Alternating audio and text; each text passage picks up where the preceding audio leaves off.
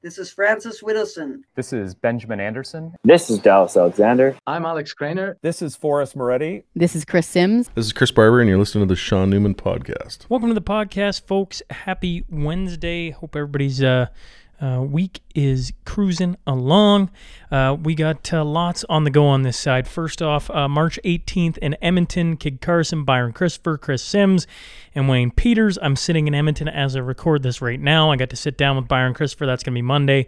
Uh, excellent, excellent uh, stuff. So if that is at all of interest to you, in the show notes is the link to that event, of course.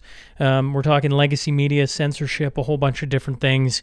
And I hope to see you all make a trip uh, to Edmonton. And if you're sitting in the Edmonton area, come on out. It's going to be a fun night. Uh, pretty excited about it, to be honest, and just uh, tidying some things up, getting some things locked away, and and uh, excited to well to be there and everything else. Uh, I think it's going to be. A, an electric night. I'm I'm really excited for the four people on stage that night. They've uh, played different parts and roles and in uh, you know interviews on the podcast. So I hope uh, you can make it that way.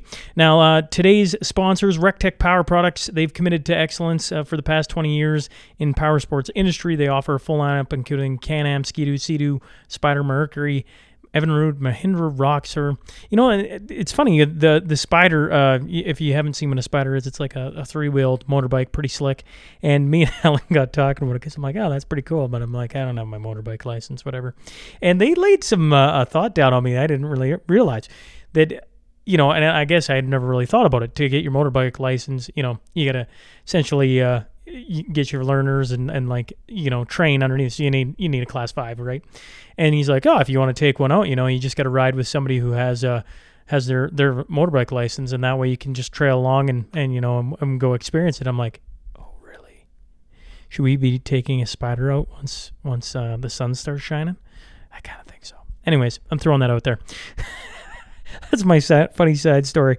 If you want to go in and see what I'm talking about, head to head down to RecTech Power Products. That's uh, that's a spider. Um, you know, it's pretty slick little unit. If you're looking for the parts department, they can hook you up with any upgrades or odds or ends uh, here in the maintenance field. Open Monday through Saturday. And for further details, visit them at rectechpowerproducts.com. Uh, McGowan Professional Chartered Accountants, that's Kristen and team. Man, their busy season is about to start. I do not envy I do not envy any accountant, especially when I walk in and be like, "Hey, Kristen, here is my stack of BS that I've been hoarding for you for you know pretty much a year," and uh, well, I'm excited to hand that off. That's that's what I'll say. And if you're looking for an accountant that uh, can take care of uh, well, your bullshit, Kristen. I, McGowan, professional chartered accountant, comes highly recommended by the Sean Newman podcast. Let's just leave it there. Um, she believes in the SNP show and supporting free speech and starting conversations. And uh, heck, I, I've been uh, thoroughly um, pleased with bringing my business over there and having her deal and make me feel comfortable and everything else. Also, they're looking to hire. So if you're uh, they're looking for a CPA and would really love to grab someone local to the area in Lloydminster and understand who understands the industries of our clients. You know, um, they offer uh, an amazing opportunity, above average wages, flex, uh, flexible time, benefits, and partnership opportunities. And uh, you know, they're a local firm who provide full service accounting, consulting, tax, and financial planning services. For more information, visit visit them at McGowanCPA.ca. Uh, uh, Gartner Management, they're a local uh, uh, local man. I, I I don't know what Sean's on holidays again, folks. I don't know. I'm sitting in Edmonton. You know, I got to read off some. Anyways. Gartner Management is a Lloydminster based company specializing in all types of rental properties to help meet your needs, whether you're looking for a small office or you got, uh, you know, multiple employees, give away a call 780-808-5025. Now, if you hear these ad reads and you're like, geez, I just can't wait to have my my company butchered. I would love to support the SNP and hear him screw up time and time again. We still have some opportunities available Monday, Wednesday, Fridays, and uh, would love to have you a part of the team. Uh, just shoot me a text. Uh, the phone number is in the show notes. Would love to hear from you and see what we can do together. And uh, yeah, no doubt I'll butcher you at some point, and, and you know that's just part of the fun on this side. Either way, let's get on that tail of the tape brought to you by Hancock Petroleum. For the past 80 years, they've been an industry leader in bulk fuels, lubricants, methanol, and chemicals delivering to your farm, commercial, or oil field locations. For more information, visit them at hancockpetroleum.ca.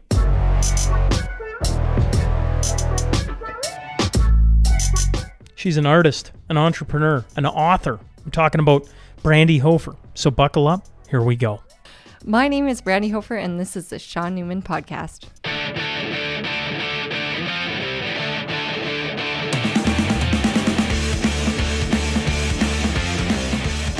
Or why it helps people. Well, let's do this. Welcome to the Sean Newman podcast. Let's today, start. Uh, today, I'm joined by Brandy Hofer. So, uh, welcome, welcome to the studio. I don't know if we've ever done this. have we? Yep. Uh, twi- mm, No, no, no. twice. We, we've we've recorded, but we've recorded in your studio for sure. That was the first one. You you were in here for the oh, second one. right. I was in here for like the Mother's Day special second one.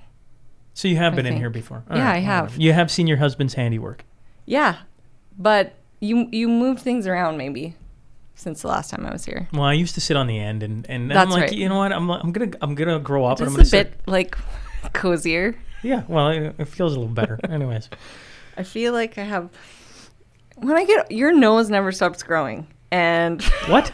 yeah, your nose and your ears. So sucks. So I'm gonna have a Bad giant news. noise. Oh, bad news. And I feel like as I get older, I'm like, oh, there's always, and I do. I see it in my camera when I'm like doing a story or something. I was like, yep, there was a booger in my nose. Or like just like something, you know, and you can see it when you look at old people. They always like their noses are quite and Well, I've, ears I've, are quite large. I've right? always Like, noticed the ears. Like I get the ears, but I I'm kind of sad about the nose. Now I I'm gotta, fine. I'm not gonna bring the some, camera like, back over to me, folks. What do you think? Ear know. growth. I need ear growth for sure, but I'm not psyched about a nose growing. But it's everybody. Why Everyone's the can't Why can't See, other things grow? You know. Another I- fun fact: your eyeballs are the same size from when you were born to when you get old. really. When you asked me what we were going to talk about, this definitely wasn't top of mind. But Well, that's all right. I just I just had on Dallas Alexander. I was saying uh, he's the Canadian sniper, and me and him got talking about hair because he's got like this like model like hair. I'm like, what, the- Oh, what do, you, lucky. what do you do with your hair? And finally, he's like, oh, I never thought I'd talk about this on a podcast. He puts eggs in it once a week, two eggs. to like No, condition n- it, he doesn't or- use shampoo or conditioner. Oh, I see. eggs. That's what that's what washes it. Yeah.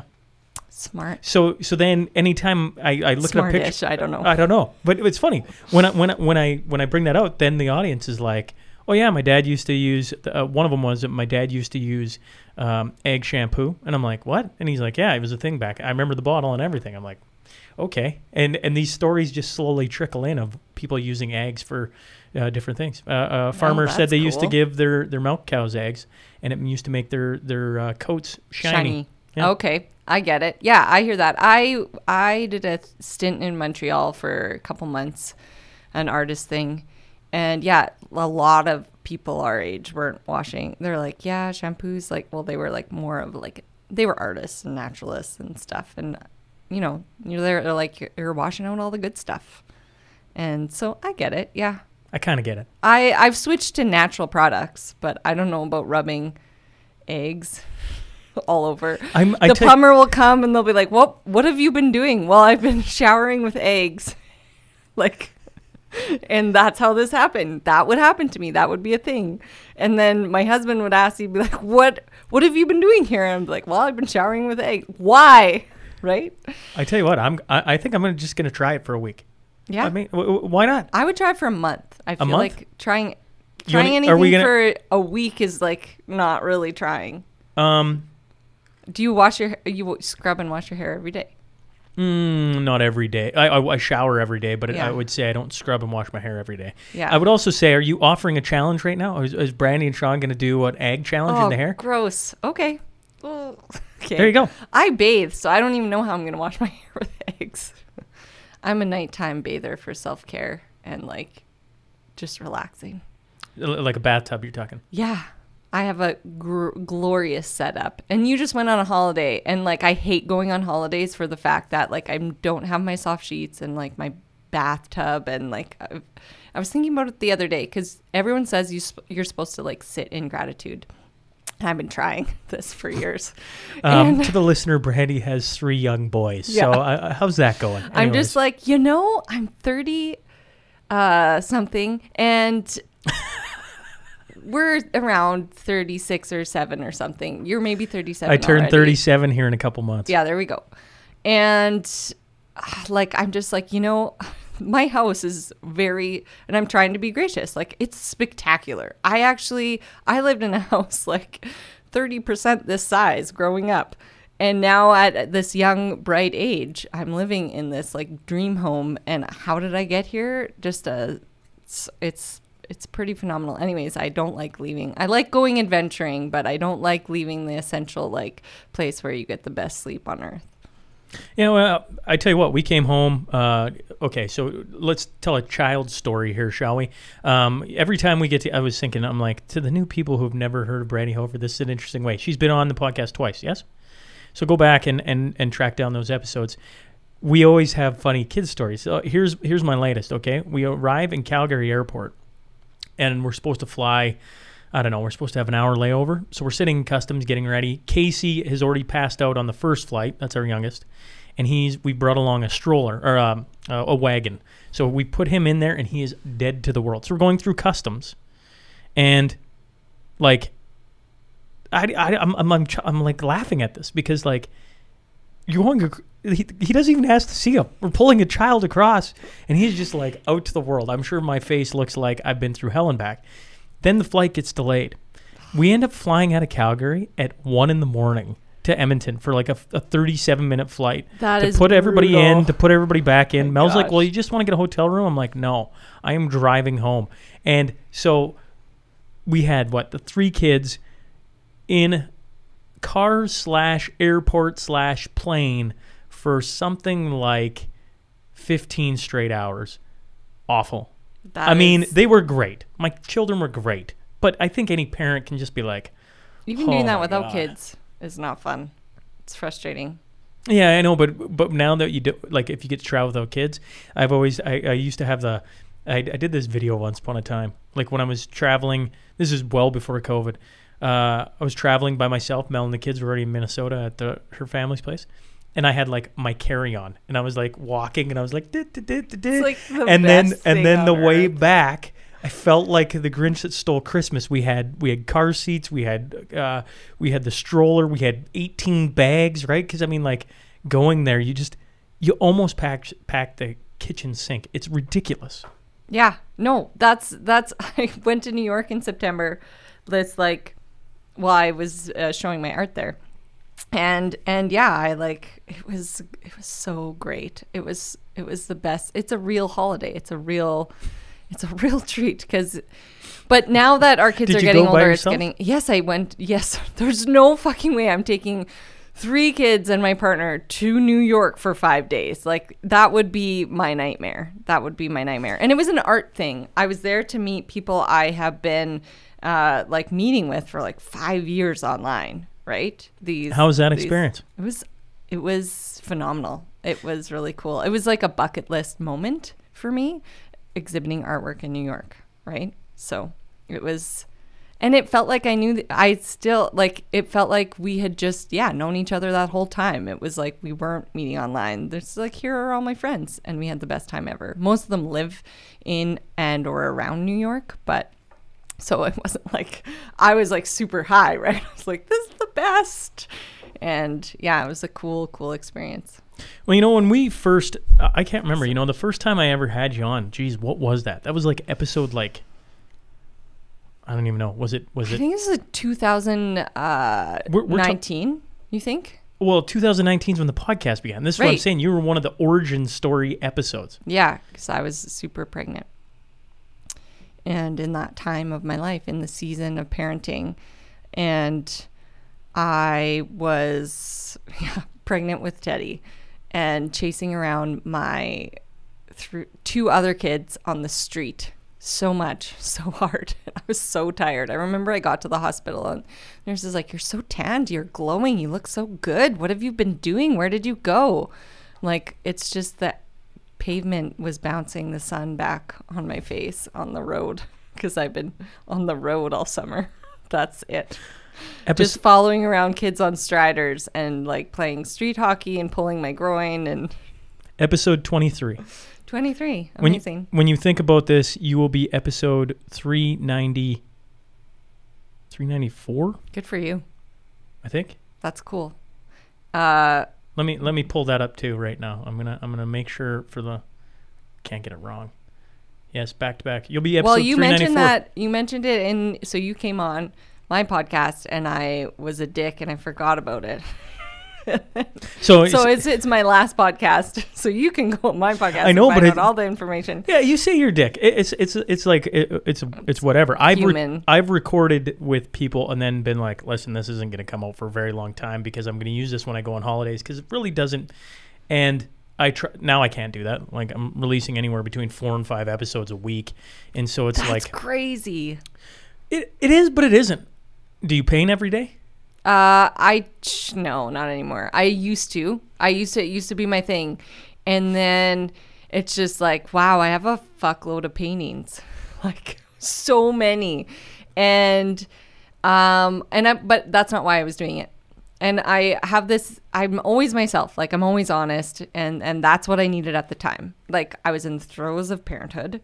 I had just lost my mom, and I was healing, and and I needed to heal and that and I needed to show up somewhere every day because I have copious amounts of energy and it needs to be channeled somewhere or I actually go crazy and drive all the other people around me pretty crazy. So, um, yes, if you don't know, if you haven't heard of me, I have uh, my own podcast, Color Me Happy. I just wrote a book in that time as well after I painted way too much and I was like, I was burnt out because I was selling art, uh, but I don't think it was paying off. Like, I didn't see the exchange um, of time and effort for money. And let's face it, and I had not good money mindset. You need money. If if I want to accomplish the things that I want to accomplish, if I want to give back to my community, I need I need money. Like I volunteered my time and and time is our most precious commodity. That is a commodity as well, but like I need to be paid for my efforts and my talent. And I have a great quote um maybe from Jim Carrey. Uh, I'm pretty good at memorizing my quotes, but I haven't memorized Jim. Jim is so great. Like He's a do you- depth. Oh yeah. like his YouTube. Well, his- his- anytime you hear him speak, his or his uh, one about his father is probably my favorite. I don't know if you've heard that. He he talks about his dad working a job for pretty much all of his life and then getting um, not fired, but basically uh, bought out or you know uh, what's the word I'm looking for? Um, laid off. And he goes, "You can fail at something you don't want, so why not try something you do want? Because I mean, you, I mean, both ways you can fail. I mean, he's so he's talking about his dad, uh, not wasting his life, but he always wanted to be a comedian. His dad. yeah, So the depth of Jim Carrey, yeah, is well, most some people think he's gone a little lulu, but at the end of the day, I like kind of love it. I no, he, he's a painter. he's he's brilliant. Yeah, he is. He'd be a- he'd be a if you're speaking of extra energy, And Right? He'd be a brilliant interview. oh my gosh, Everything I see of him, yeah. like a true dream. Yeah, he was with Jerry Seinfeld on his like show thing. The comedians in cars. Maybe that one. Sound, sounds right. And they went to his art studio and stuff. It was really cool. Um, and he's just a goofball. But okay, so I found it. I didn't find it in the notes that I prepared for today, but I found it in my book because it's in there. Uh, How will you serve the world? What do they need that your talent can provide? That's all you have to figure out. The effect you have on others is the most valuable currency there is. Don't let anything stand in the way of the light that shines through this form, risk being seen in all your glory. So uh, you take something like that and and and he knows he does manifestation he does all that have you heard the dumb and dumber thing he he wrote a check out to himself uh, acting services rendered and and 10 million dollars and folded it and kept it in his wallet and what was he paid for dumb and dumber $10 million? yeah What's in your wallet then? nothing Well, you hear that story? I went. I hear that story my and you wallet don't- yesterday to the co-op. She's like, because I had a gift card and there was dollar fourteen left, and I was like, oh, I should cover this with cash at least. And then I was like, I don't have cash because I have three fucking kids who empty my wallet all the time. Of course, I don't have cash. What's in my wallet? Yeah, that's a good. Let's just Anyway, I had terrible money mindset. I was reading Jen Sincero's uh, book, uh, You're a Badass at Making Money. Her book, getting some paper out there, Sean. Well, you can't tell. You, you're about to go on to a story, okay? Yeah. And for the listener, the last time me and you chatted that I recall, we were talking about, you know, don't don't sell yourself short, Sean. You might go across Toronto and blah blah blah blah blah. I yeah, haven't been to I Toronto. said that to you. I haven't been to Toronto. But at the same time, a lot of things have come to pass in the time since we last talked. And now you're telling me. Jer- Jim Carrey carried around uh, an IOU in his wallet for 10 million. Now, that's setting the bar pretty high. That's where you want to put yours. I don't even need to know I don't want to put mine there. I don't. I don't think that's realistic. Okay. Yeah. Well, hey, I mean, who knows? But 10, 10 mil. Like I'm also I'm not even not gonna- in the acting industry. it's funny. I'm not going to put. Although I, five years ago, wouldn't have been caught on a video either. So. Oh, I'm eh, sorry for the. I'm just like okay. Because I get self conscious, I'm like, I for sure have boogers. Um, Where are my hands? I think you look lovely this morning, and I'm sure the the listener does too, if they are watching. You look that is. handsome and lovely as well. Yeah, we're just paying each other compliments now. Yeah. Uh yeah, so anyway, he he I'm a good manifester too, actually. Uh New York manifested that. Uh for sure. And but not only manifesting, here's the thing about manifesting. Um you have to put uh purpose and action behind it. I truly believe it because New York didn't just Well, the podcast isn't just. no. It, it takes energy. oh, for sure. right? Moving Co- forward every day. co- copious amounts of energy. showing up every day.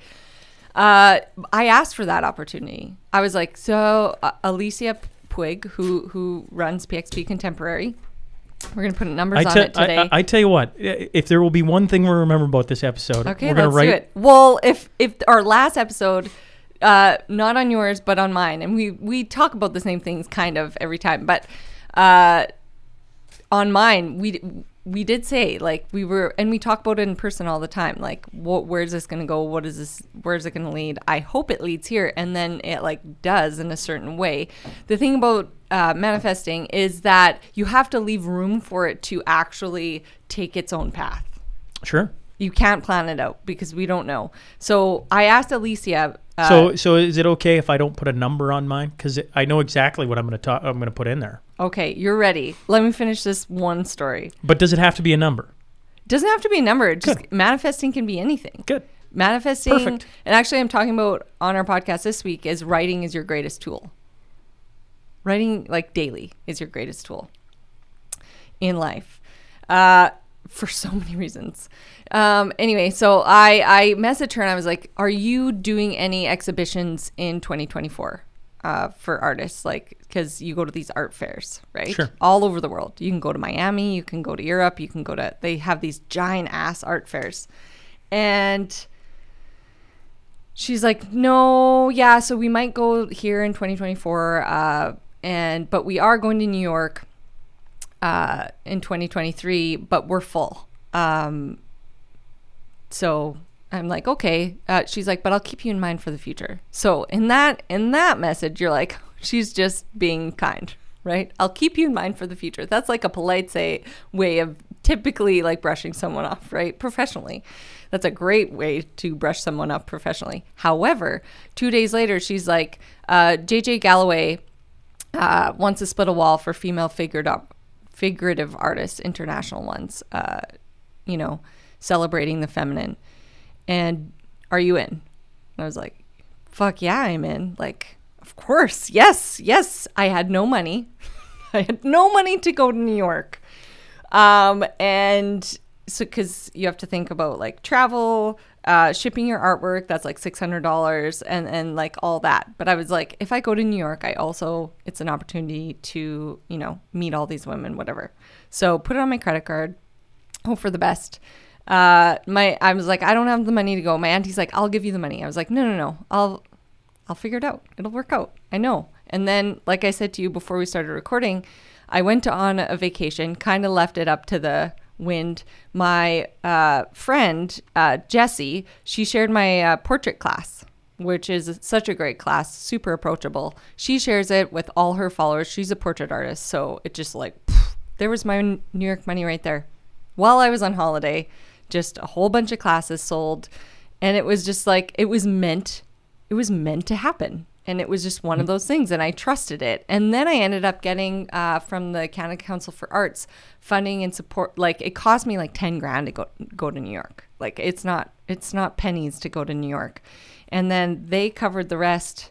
Uh, I got a grant that, you know, I just put faith in it because it takes three months to process. So, and that covered the rest. It was exactly the amount that I needed to go to New York, have that experience. Did I sell any artwork? No. Does that is that what matters? Uh, lots of other artists like met me, saw me, messaged me, and I exhibited in New York. So that's always there. Uh, sometimes, well, let me think about this.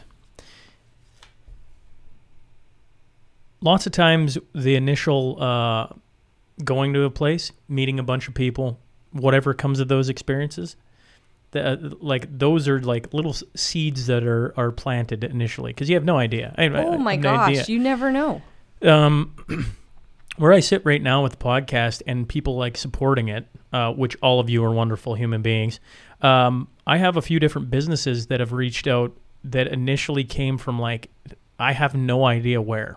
Right? I actually meet with them uh, again tomorrow, and they're like huge supporters, huge, uh, not just financially, but like opening up doors that I had no ex- no idea were there, folks. You know, like you're just like oblivious, and uh, I don't know. I don't know how that stuff happens. You know, uh, that's that's a How large or why? Yeah. that that's a, that's a large question. Um, But uh, regardless, uh, I'm a huge huge believer in Jim Carrey. Like uh, this is this is the one- this is just a brief chunk of it. My father could have been a great comedian, but he didn't believe that that was possible for him, and so he made conservative choices. And then he goes on to say that you know he ends up getting laid off, and so the power you know like basically you can fail at what you don't want. So why not try that. something you do? I love that. You can fail at what you don't want, so you might as well take a chance on doing what you love. That Mm-hmm. yeah, could have been a great comedian. Uh, he makes he got a safe job and as an accountant, and when and when I was 12 years old, he got let go from that safe job. I learned many great lessons from my father. Uh, not the least of which was that you can fail at what you don't want, so you might as well take a chance on doing what you love. yeah, I think and- they like lived in a van at some point. And if if I'm being truthful, I would say that is, and if you tack it onto the quote behind me that Joe Rogan did, uh, I would say that's an easy thing, easier thing to do at an early stage in life. So if you're in your 20s listening to this, you've got the world by the tail, mm-hmm. or world by the nuts, or world by whatever. It, you really The- have you the have labia. you you you have a real opportunity because you could you could you could you know you can I, I can live off a lot I can live off very little but as soon as you have all the you know the responsibilities of house kids Yeah. wife you know just It can feel life- like a lot. it can feel like a light and it's tough to make the choice. But uh, the reason why this always comes up with us too is because we're in the throes of pushing as hard as we can on that. That's why it, every time i talk to you we go down this rabbit hole. It's because uh, you know like four years ago folks i interviewed brandy on episode 23 so that would have been like you know at that point in time i was doing an episode a week. So you know what's that? That's uh five almost six weeks into podcasting is what i was. And we talked about a whole like different thing, you know, of like, and at that time I looked at you and I was like, I think you're successful. I just do. You are extremely talented. Are there hoops you can, you got to jump through or hurdles you got to cross, etc. It's like, yeah. And so that every year we have one of these conversations. It's kind of like a check-in. Well, how things going?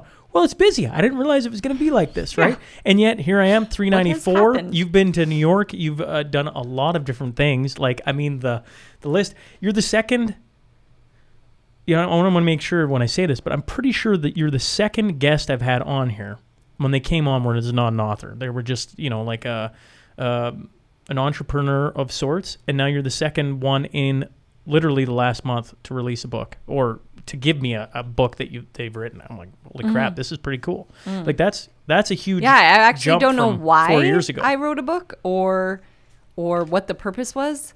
And I wasn't planning on doing like a book tour or public speaking or anything like that because Oh, I don't know I how that remember works. how much you love public speaking. Yeah, yeah, and now I'm doing it all the time. It's terrible. I like it though. I like it because it's it it lifts me up. I'm excited to do it. I'm maybe not the best at it. I'm sure shit human when I do it. And I think that people connect to that and uh yeah, I I'm finding myself excited to do the things that I I would have like ran away from before. I still don't know why I read wrote a book, uh, but I did sit up one day when I was like I was actually in a massage, so I was naked, and I had to stop her. I had to stop her and sit up. I was like, I have to catch this in a voice memo because I'll forget it. That's how ideas work, and and I came home and I was like, I know what my book's called, and everyone looked at me like, what book? like what and and just creatively from there so like as a creative you could stuff me in a closet and i would like write you a song or some poems or like anything like i will create no matter what i was i was just burnt out from painting i i uh, met with my art consultant and she was like the world's changing just try to sell uh, painting after painting custom artwork on your website and that year i did 100, 130 pieces of artwork original. So I had to create that. Doesn't make sense. Doesn't make sense to, it's not sustainable. I have a lot of energy. Again, so I was burnt out. So naturally, I just like went into writing and it was like, what have I learned so far in this life? And then you put it down in words 15 minutes a day. That's all it took. And, not really all it took. It Did took you a lot of work Did you enjoy I self-published. Like, w- Yes, like, it was. Oh, it was amazing. yeah. It was amazing. And and and now I see it helping people and people connecting to it and people laughing out loud in airplanes, sending me messages and like I just laughed out loud and everyone looked at me I tell you, I just, I just started. A or sub- I'm bawling. I just started Lots a. Substack. Yeah. Uh, never thought I would do that. But I was like exploring a bunch of different things and it keeps coming across my desk, right? Like, Mm-hmm. I suck at writing. And the reason I do a podcast and I'm not a, a blogger is pretty evident, right? Like it's nice and easy.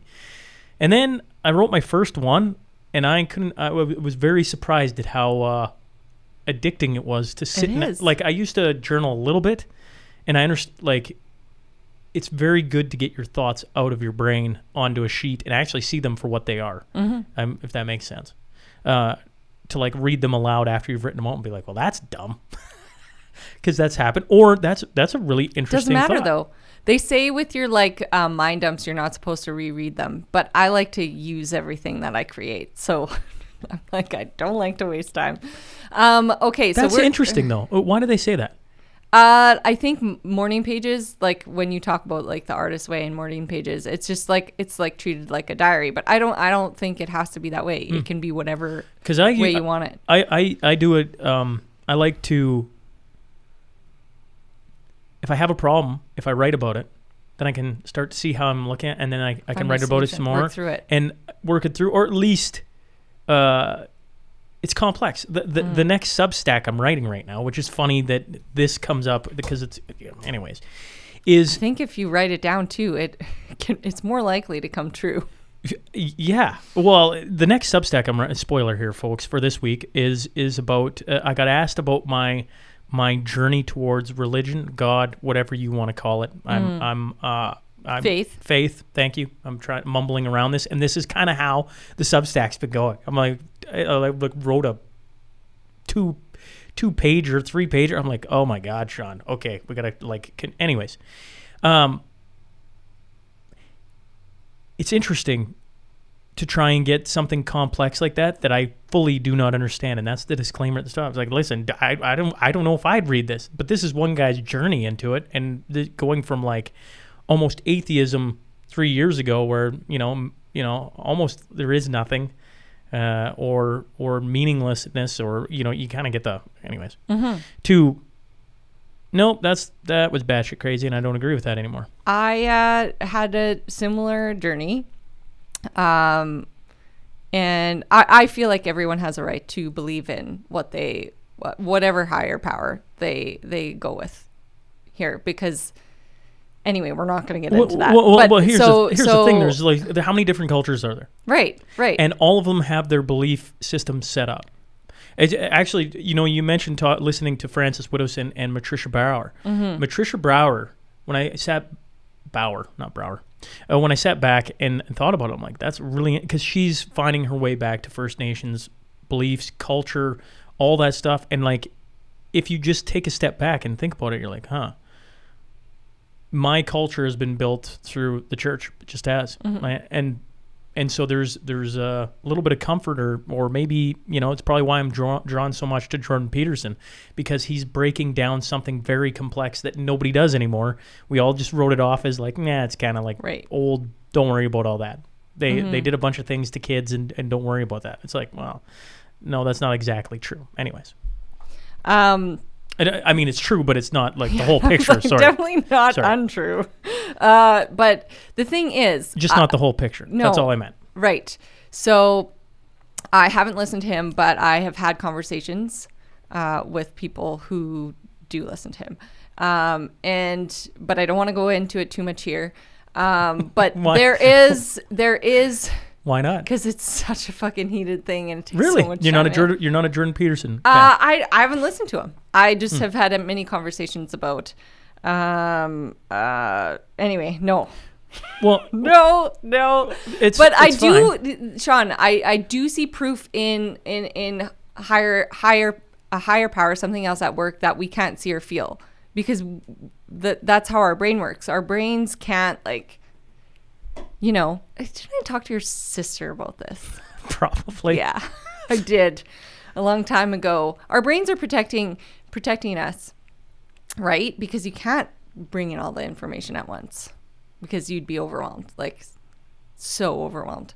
Um, and I just had a guest on too, and she talks about there is actually uh, neurons in your gut and your heart. So your brain's like your safety net, right?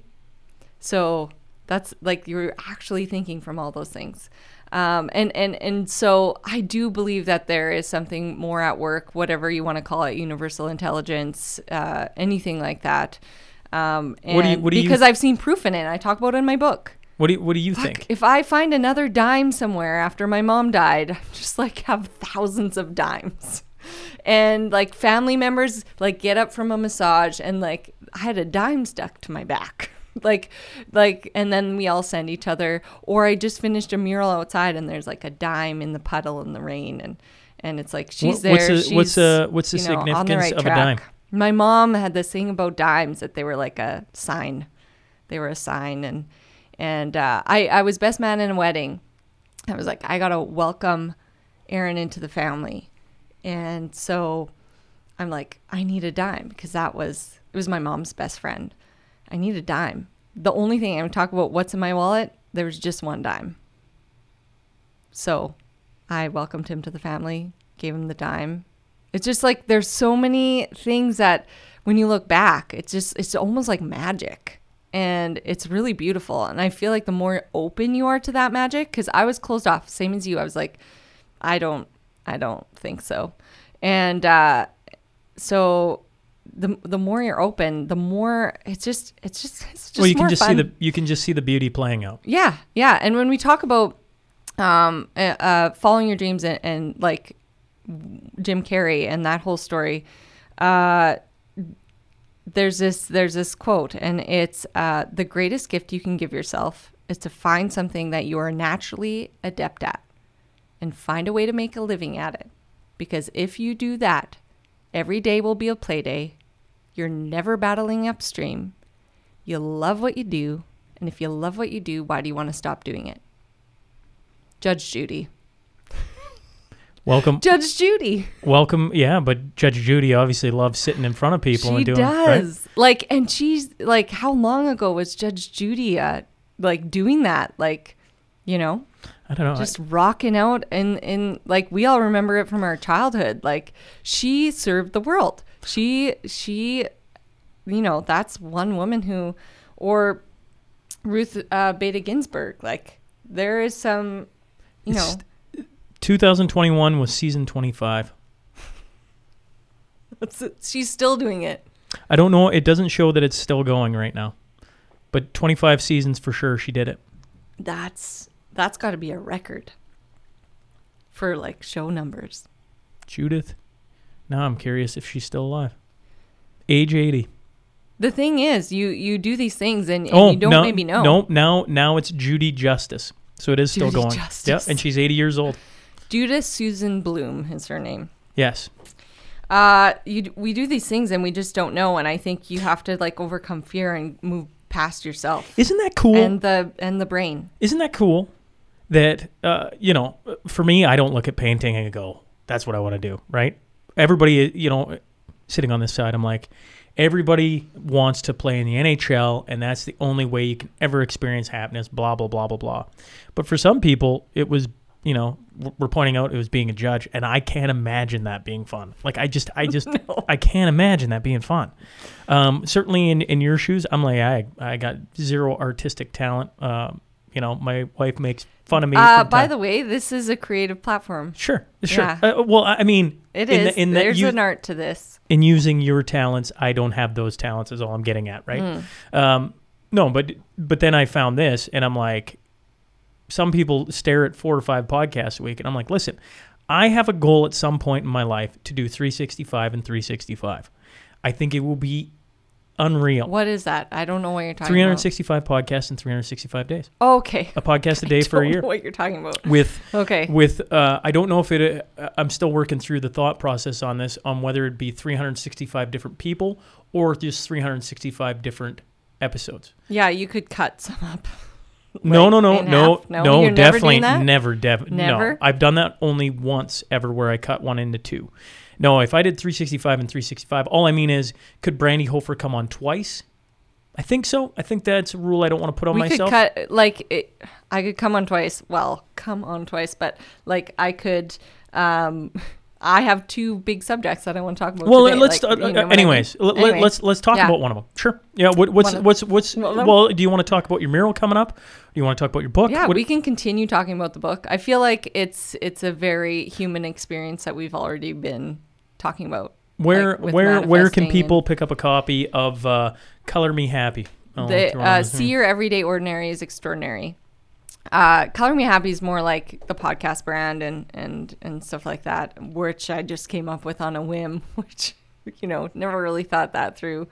Um and that was the first motivational speech i gave was don't overthink it.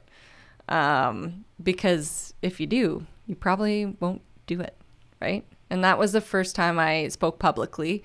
Uh taryn kelly asked me to the inspiring women's conference in 2018 I think it was the day I found out I was pregnant with Teddy. So timeline here. Uh, the year before I came on your podcast, and I said no, and they were like, "Just meet us for coffee," uh, because all that stays in my brain is me crying in front of my grade nine class when I read my poetry, uh, and I never knew at that. So that stopped me from like writing and sharing myself because of that experience. Which now I'm like, that's a beautiful thing. Like I felt my poetry so much that I wept. Like that is good for you. And my teacher was impressed and she was the best ever. But like I was like, never doing that again. Cause I was what, 13 or 14 or something? Yeah. And- yeah. So I and- was like, fuck that. I'm avoiding thinking that hard ever again. And I will just, I don't want to feel that pain. And so, anyway, we sit down for coffee with Tara and Kelly. And I was like, I'm not sure what you guys are thinking. And I'm not sure what I would talk about. I don't have anything to say. And they're like, we think you have something to say. So I sat on that for like three months. I worked on that one, like 11 minute speech. And I've come a long way because now I do like weekly speeches on the podcast and I weekly send out uh, writing, right? So I have a weekly inspiration newsletter. So uh, yeah, I try to I try to I try to connect people to that like this is a creative form. You are in a creative realm. You are connected to something. You do have purpose. It is meaningful. And that's what that is about. That is about uh, seeing your life um, as like a foundation and building blocks to who you are. And it's, it's taking you to where you're meant to be and to honoring that path and honoring who you are and honoring the things that had, have happened. Like, no, I did not want grief and loss in my life. No, I didn't want to lose my mother, then lose my father in law and have them not be around to be with us in this stage of our lives. Absolutely not. But what did that teach us? And I sat about thinking about that last night is like, there are these turning points in our lives and we know what they are and they change they change our life forever and that is one of those things for me that my life will never be the same i became a mother and and lost my sense of home. So I've been working on building that sense of home from that point on and getting that back and and you do that through people and connection. That's what means something. Meaning like uh your purpose. You need to have your purpose and you need to also, you know, have that love in your life. I think finding play in every part of your day like it's um it's like fitting play, uh, self care, all those things, all those little things into one day, and and you find this like incredible balance. I'm not saying there's not hard days. I share that all the time. There are shit days, and uh, I know you have them like highs and lows. And um, But if you didn't have the shit day, how could you tell the great day? Exactly. There's always light to the if if if it wasn't dark, you'd never be able to find the light. That whole thing. That is a chapter in my book. Everything I talk about pretty much a chapter in my book. And actually, Steph Steph Monroe, who I'm working with uh, LRHF, she's like, Kurt, I ran into Kurt Price on the track, and I had a really long conversation with Kurt the other day. He let me say way too much. He probably he was probably like, I know that Brandy will answer all my questions honestly, so I'm just gonna go with this and ask her so many things, and he did. anyway, so I went on. I said vagina and made him very uncomfortable, uh, or something. Probably more than once. Uh, my husband's like, "You swore 16 times." I was like, "You counted." like, why? Anyway, uh, but I mean, part of your job is entertainment. I get that. And he's like, "Where does the honesty come from?" Anyway, Steph runs into Kurt on the track, and she's like, "We talked about something you said to Kurt that resonated with him." And so like the things we do, the things we say, they're they're out there and they they have value, they have purpose and they have impact. And I'm finding uh, my value and impact and um, it's like I don't even know how I got so lucky. Our community is really special.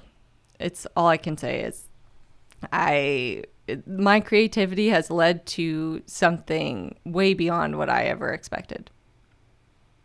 So, Well, I'll I'll uh, agree with you. We have uh, quite the the special community. Um, fight we we we all fight in our own unique ways. I always find it interesting when when we sit across from each other, and you won't talk about Jordan Peterson because you know how much. well, I don't know. I don't know anything about Jordan Peterson Uh, other than like no, I've no, had I- some like but- heated but talks all, with. all I mean is, all I mean is, there's certain things that you've said in the last 15 minutes. I'm like, that could be interesting. I know I will piss off a lot of people if we talk about that and hear Brandy's views on X, Y, Z.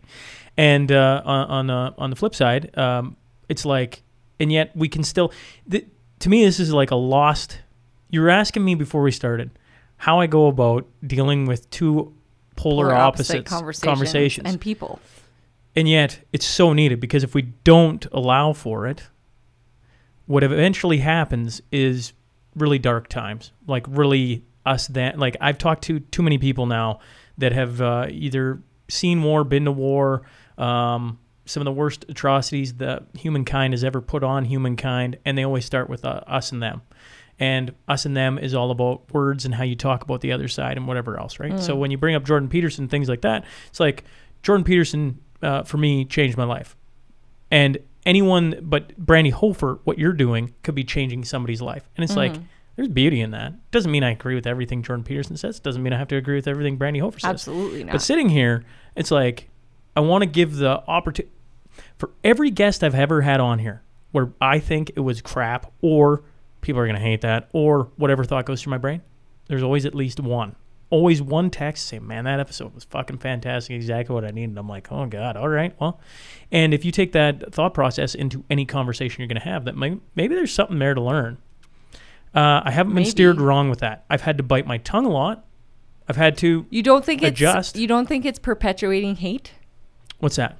Like some of the conversations where people are like, you know, No, uh, not being kind to others. Let's just say, uh, uh, like giving a platform to a person who, who who You know- who in you general know, you're like- talking about? so, someone who's just like, you know, attacking a certain um, establishment or something, and and they're they're saying these things, and you're just like, you don't think that's perpetuating hate in a way? Um, So I think that people are really smart. I think my audience is really, really smart. There's a reason why I don't edit anything. So I don't cut out anything. They get to hear it all Right. because I want to hear it and that's the understanding. Like and you're honest so about if that. I brought on, uh, well, uh, Jeremy MacKenzie is probably one of the most scalding hot people in all of Canada. It doesn't mean you have to know who he is, but you know, like he's been under attack for a long time. When he comes on the show, um, if people like what he says, then they're going to go follow him and they're going to listen to more, and and maybe they're going to find along the way that oh, maybe this isn't what I wanted. Um, when you come on and you talk for longer than five minutes, I don't know. You got to you got to expand on your thought process. And people in this audience smell out bull- bullshit well before I ever do, and I find that really interesting. So propelling hate speech, I, I don't know. the way I think about it is that I can't I can't release a lot of information about this, but uh, when it comes to you know and and social media, the dangers of social media, like basically what we're talking about. When when see my algorithm, my algorithm, Oh, yeah, I keep is like your- positivity, blah blah blah blah blah, because I that's like what kind of person I am. Like let's lift up and inspire people. But if you take a person who is maybe not doing so great, and I've been in, and, and don't get me wrong, you guys, I came out of dark places. I, I, I worked really fucking hard to come into positivity and making change and and coming into the person I was meant to be. Um there were times in my life where I drank a lot to mask what was going on. I've seen dark times. I've gone through some stuff.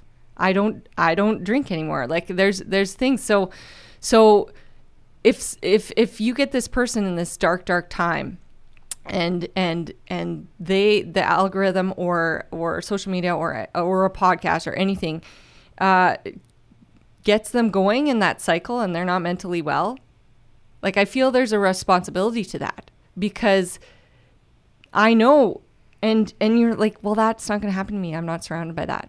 Someone in my own neighborhood was collecting guns we live a block not even from a school so someone's in this cycle of hate and what what the fuck was he planning on doing?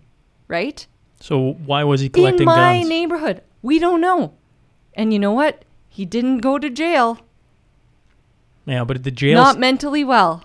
Not that jail would have solved anything, but There's we got we got lots of issues you in society, Brandy. right? That that's what I mean. I know I know we have to talk about them, but like that is the scary uh, flip side that I I see of like. But I would um, argue, Um, I would argue, and I don't know if I'm right in this, but um, by trying to control a narrative, Mm. drives people. no, I agree with you there. You can't tell people what to do or what to think. No, No. so, I, but you can you can you can empower them and lift them up too. Uh, a hundred percent agree. I just so when it comes back to um, what I do, it's like would I stray away from any conversation? No, but Sean also needs to get better at uh, feeling comfortable with pushing back. I, I know audience members talk about it all the time. Mm. It's one- hard. But one of the things I've always done is I've allowed people to speak and give them a platform, an opportunity to say their thoughts. And, and you know, if it resonates with somebody, great. And if it doesn't, that's great. People text me all the time about things that bother them and everything else. Um, but I don't know. Uh, I don't distance myself from anyone, um, mainly because I've been distanced from. And that's a very, you know, and uh, I can say it openly. It was a medical choice and being distanced from that when all of us now know that i mean i think we all know who knows that uh, that was an insane time to live has put me in this mind frame of like who else are we doing that to? And why are we doing that? And what's the prerogative behind it? So to have people on to speak from their perspective about what they believe and what they see i think is just like it's really healthy for people to hear things they disagree with things they really agree with and trying to not fuel a fire of let's go um, i don't know um, raid whatever right like uh, to me it's it's information and the more we allow people to hear the more they can be like oh okay i don't know how many people probably from your book how many people have been like man i didn't realize other people thought like this or i didn't realize other people dealt with whether it's um, dark times, kids, parenting, business, entrepreneurship.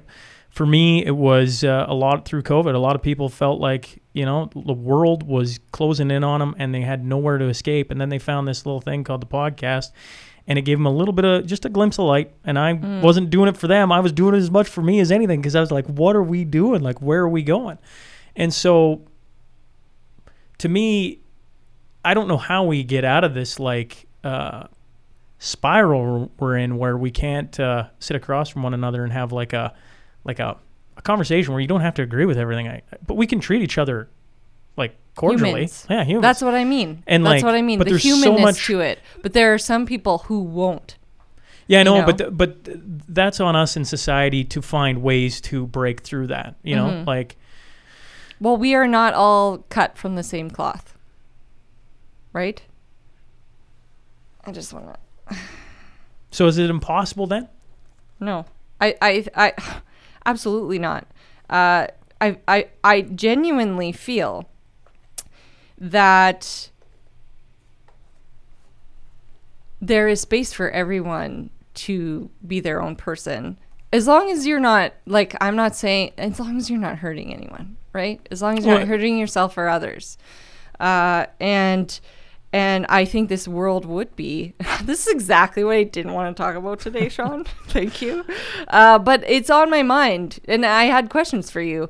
So again, It's, it's Kurt Price got me, and so did you and Brandy. Well, I'll just pull that out of you because I will say what's on my mind, and I will tell you my honest answer. And um, and I think when we have more compassion and love and empathy and understanding of one another, and when we stop instead of react, you know, I think I think there's power to that, and there's moving forward together, um, and accepting that this person's not going to believe in the same thing that I do, and that is okay, right? listen, we have how many immigrants coming across uh, the ocean uh, from the south, from Oh my everywhere?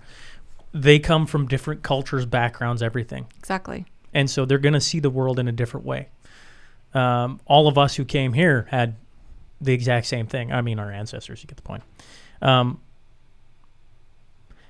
I don't know. I, I, The thing is, it- the thing is, sure. we have limited time. We we we actually we're on this earth. We don't own anything. We're going to be gone. We're going to be dust, right? Well, depending on what you believe.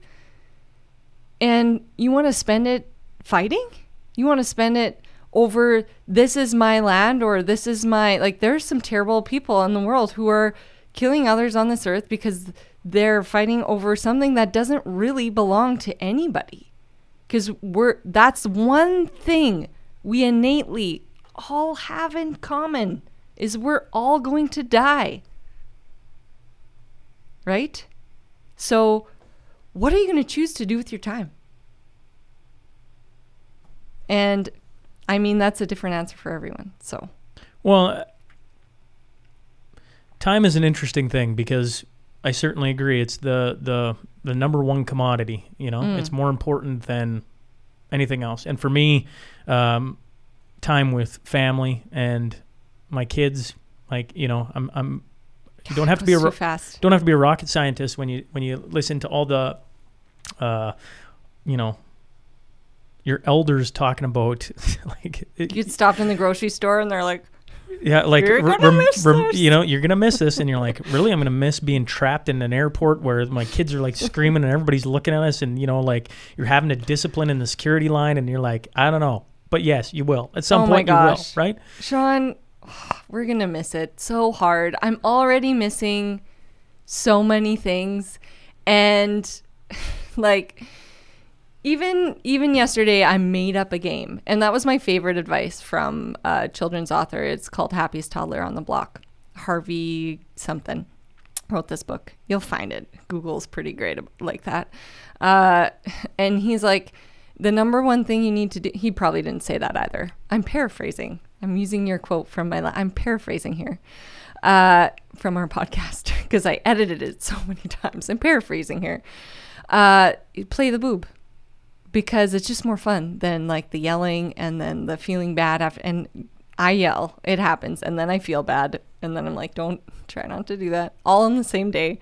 And uh, I made up a game where I would just like randomly, I can't move because I'm on a mic, but I just randomly fall asleep. like I'll be running down the hallway and I'll fall asleep. and just like whatever. And they are like in pure bliss and glee. And the only way that they can wake me back up is from a kiss. And like we were reading books last night and it was the most hilarious thing they have ever seen or been a part of is like the wheels on the bus go rattle and shake, rattle. and like they were so into it. I'm going to remember that day for the rest of my life. So, yeah, I mean, Well, I, I'm going to miss it. Uh, I mean, absolutely. When it comes to your, your family and kids, uh, I, I, it's a big proponent of uh, of men getting a part of men's groups. Honestly, that's why I Mm. talk about it lots because um, it was very impactful. You talk about impacts in your life. Us starting that down the road of you know, and somewhere now there's there's people chuckling to themselves because Sean said it again on a podcast. Anyways, um, is you know like we need more models of that behavior, right? But Community working together, yeah, empathy.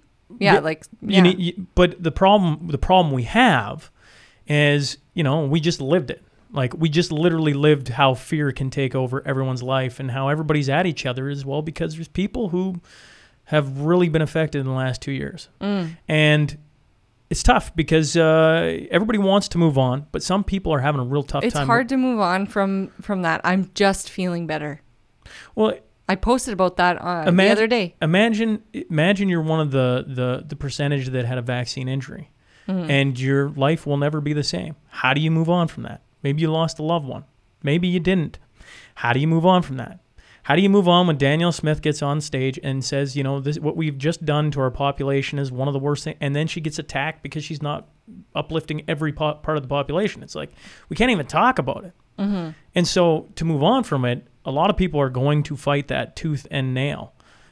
I don't have the answer, uh, and certainly I, I just go like, I want to do everything I can to be around my family, but you, we also have to understand at some point, um, what we almost fell into, which we did fall into, uh, was leading us down a very dark path, like a very, very, very dark path, because we weren't talking about the things that matter. And so I go, we have to talk about it. We have to talk about every uncomfortable situation. And Sean seems to get himself into those an awful lot of where he does not want to talk about it. He's like, this is going to be awful. I di- like, I get, I get as nervous as anyone, folks, to talk about the most mundane thing because Sean wants to go to the I don't know the company softball uh, game, and not that I've been to one of those, but you get the point. And like have everybody come over and say hi and how's it going and it was just niceties. The problem is is like that's not the way the world works. Even maybe for your lifetime it will, but eventually you're gonna things are gonna come to roost, and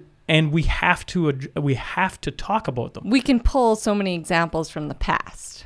I just like, had um, I just had a, a Harold, uh, Harold, Gerald Gro- Gronin on, 97 year old who grew up in Holland, born in 25, lived through World War II.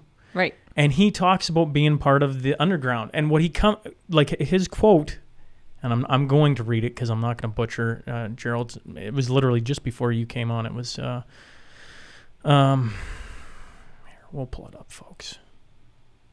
Actually, it's on my phone. We're both on our phones. He said, You know, I came to the conclusion after all these years that there's a hell of a lot more good people than bad ones. The Germans aren't all bad. They me- remember, this is a guy who got sent off to a farm to work as a laborer, and they pulled the priest out on the cattle car, and he was never seen or heard from again. Okay? So, you know, I came to the conclusion after all these years that there's a hell of a lot more good people than bad ones. The Germans aren't all bad. The Americans aren't all that bad. We are not all that bad. But there's a lot of bad people among us. And so you go, what is you come back and you go, what is like hate speech? What is what is all these things? It's like, well, I don't want to incite. I think we can both agree. I don't want to incite violence on any population. I think that's like, but we have to have open discussion, dialogue to talk about what's going on in our society.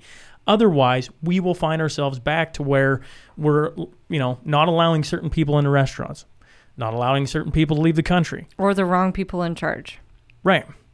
And that can go. I'm not sitting here saying the right We're people are back and going and looking at history. right. right? Someone can like uh, gather groups with, you know, uh, based on fear and and hate and and Yes. eliminate populations of people and and and Well, then listen, you in have- our you have the- oh God I hate talking about politics You, you but have, but on one side you ha- you like, have you- even there's an example in our country in our own country of that who and so, what what happened with residential schools and what oh. happened with children being taken away and, and and people thinking, oh, that's good. Yeah, no, they need and if you okay, there's this documentary on Netflix. It's called, and that's what I was looking for, For Love.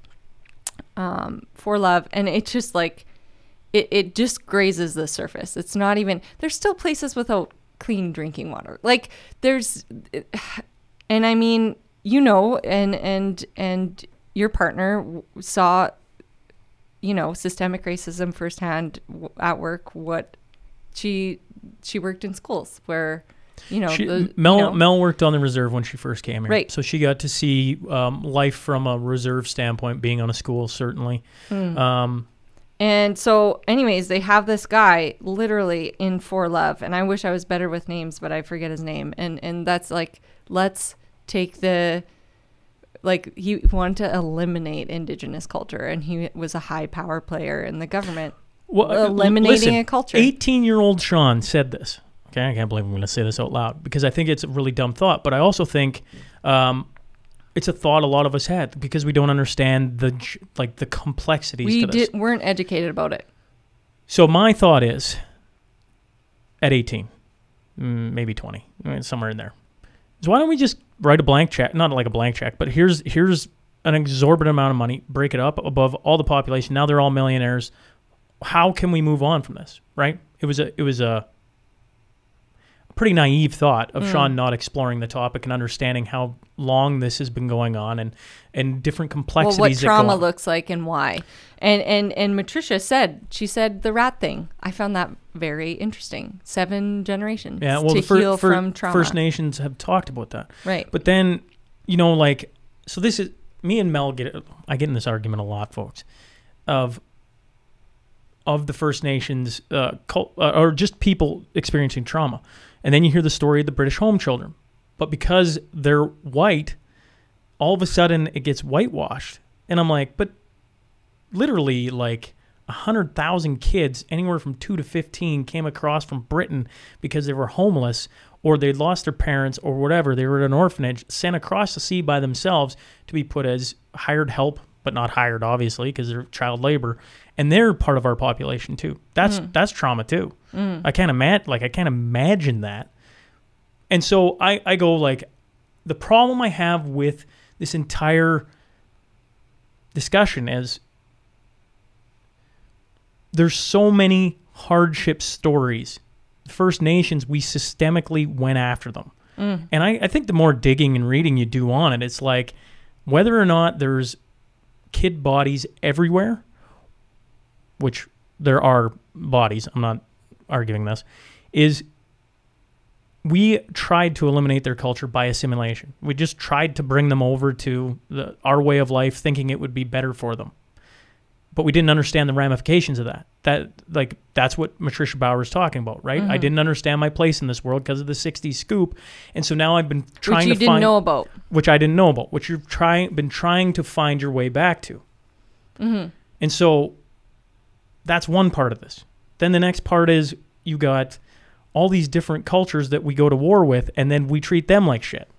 And then you got the 100,000 kids that came over, and th- I assume a lot of them had great homes. Got to assume some of them didn't have great homes. And then that bleeds into our society. And then the government sits there and says they're to fix all the clean drinking water. And then you get, uh, oh, and I'm Jocelyn Berziak on from Manitoba, and she talks about how big of a shit show it is. And it's like, so I always come back to if our family unit started taking care of the family unit.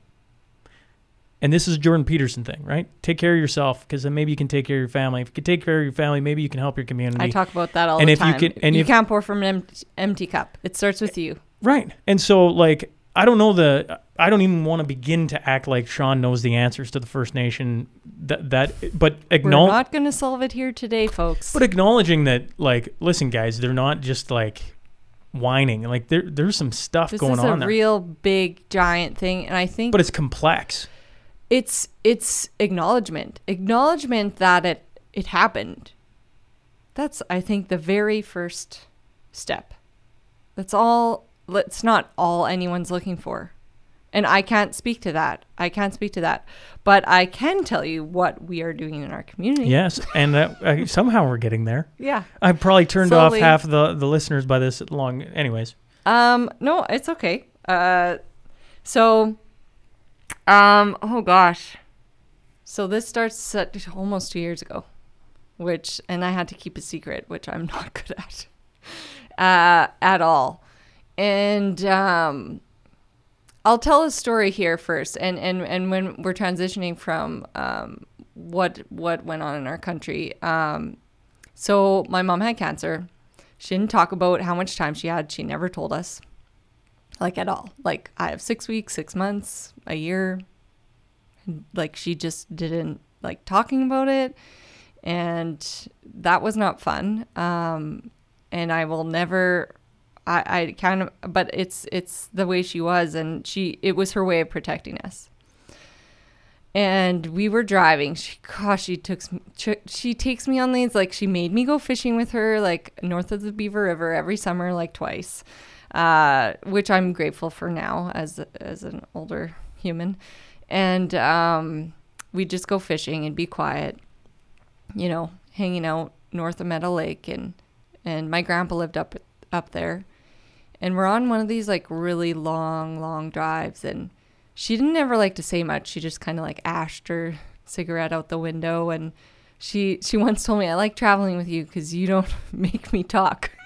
I'm like, "Great," but when she did say say things, I usually slept because I was working so hard that I would just like pass out on these things, and and uh, she um she told me this story. I actually I haven't told anyone this. Uh, the beginning of the story, I kind of cover it in, and when we announced this project, I I lightly brushed on it because it's a really long story, longer than I have in a seven minute speech. And uh, I was like, Mom, you gave me the old albums because my mom's on death's doorstep. I don't know when she's going. I don't know if she does. And I'm like, I found this al- uh, picture of this uh, child, and and I can't say a lot about it because it's not our personal family. Well, it's in our family, but and uh, is that like a dead child or an, and she's like, oh, that yeah. So we had some people in our family lose lose children, and she went on to say that she was grateful that she was leaving before because she never could take that pain of losing a child that she had played witness to in our family. And it was just one of those conversations that I'll always remember and it will always stay with me.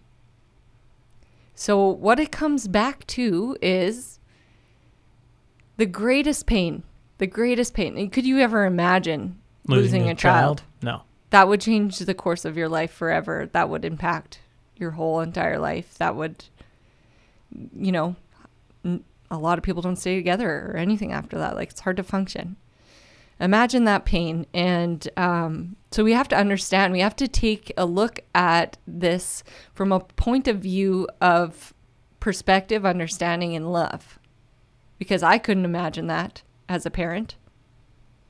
And so we got to think about like a people are in pain. And they have been for a long, long time. And they had culture stripped away. So what do you turn to when you're in pain? Drugs, alcohol, Yeah, not the great things. not the great things. Yeah. Yeah. Gives you momentary bliss to forget about your life. And uh, I grew up here. I saw it. I played witness to a lot of things and I didn't know what to do. I didn't know how I could be a part of it. And it comes back to that quote by Jim Carrey How can you serve the world? What do they need that your talent can provide? And so this has, yeah, I, we, I approached uh, when Malcolm was at uh, the Lloyd Region Health Foundation. I was like, I would love, I would love to fix up your building with a mural. Um, and he's like, great. Uh, we're really looking for a truth and reconciliation piece. I was like, truth and reconciliation. I, and I'm being 100% honest here, I'm telling you the whole story. I was like, I, I don't know if that's appropriate for me to paint something about truth and reconciliation as a non a non-indigenous artist. And I sat on that for a really long time. And so did they. And so they and then I spoke to Randy Noble. And she is an indigenous photographer. And she said, Brandy, I want you to think about it this way. It's about creating conversation and building bridges between our two communities. Come to a Heart of Treaty 6 meeting. And I was like, okay, I'll I'm open to listening and learning because it's not my position to, you know, I only can say what I know in my experience of life and where I came from and what I've witnessed. And I went to that meeting and I had told uh, Clint Chokin, who you've had on. Yeah, Clint's a wonderful man. Yeah, so great. So I work for with LPSD uh, in Art Academy, and I work with Trisha, and I work with Clint.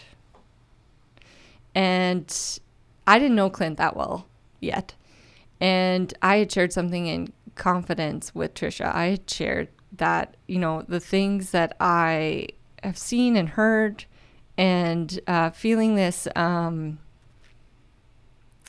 feeling like I couldn't do anything. Feeling what's the word I'm looking for? Paralyzed?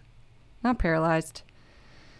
Uh, anyway, feel if, like I don't know how I could help, and but I always knew it. It just didn't ever sit right with me. Truth and reconciliation, like the painting or the no, entire growing truth? up with uh, oh, okay. growing up with separatism, Okay. the separatism of communities and, and racism.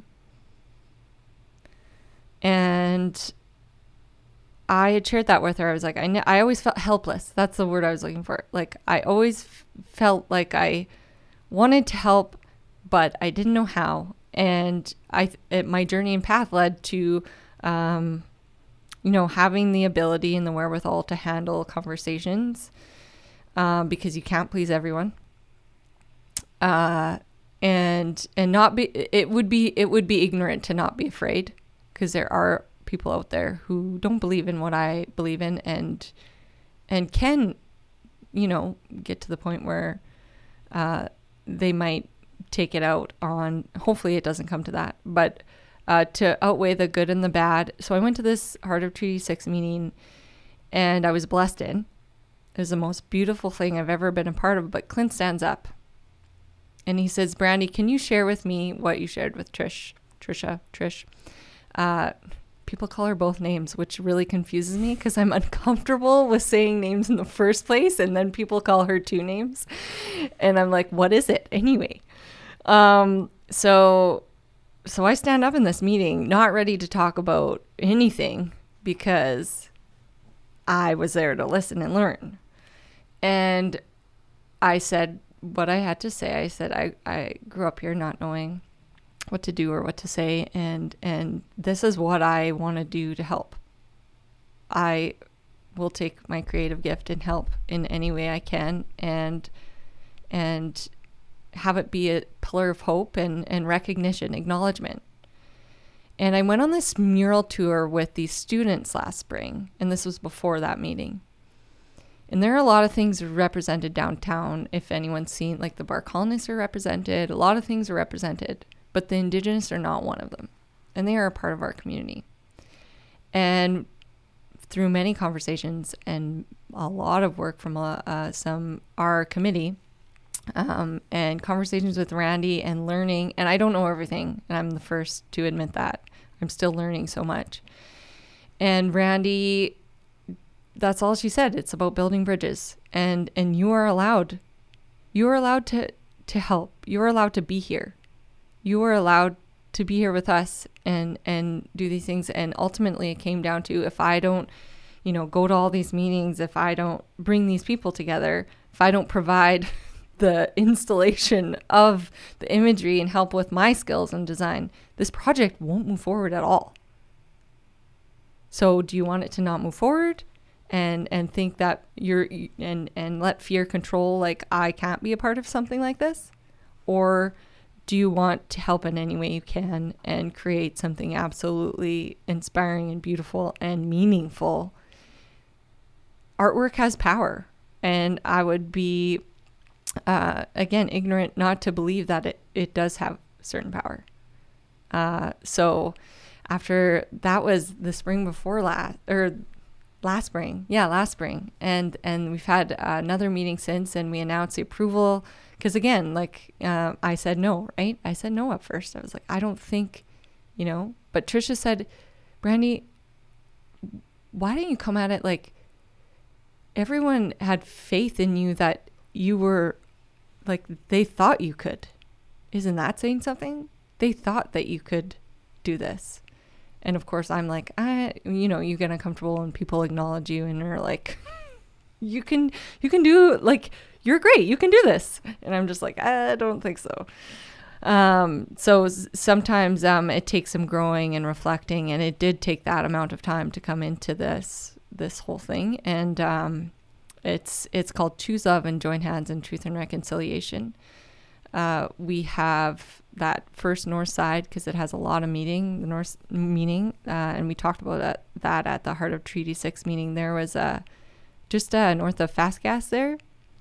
There was a point in uh, in our history here in this community, and Clint talked about it.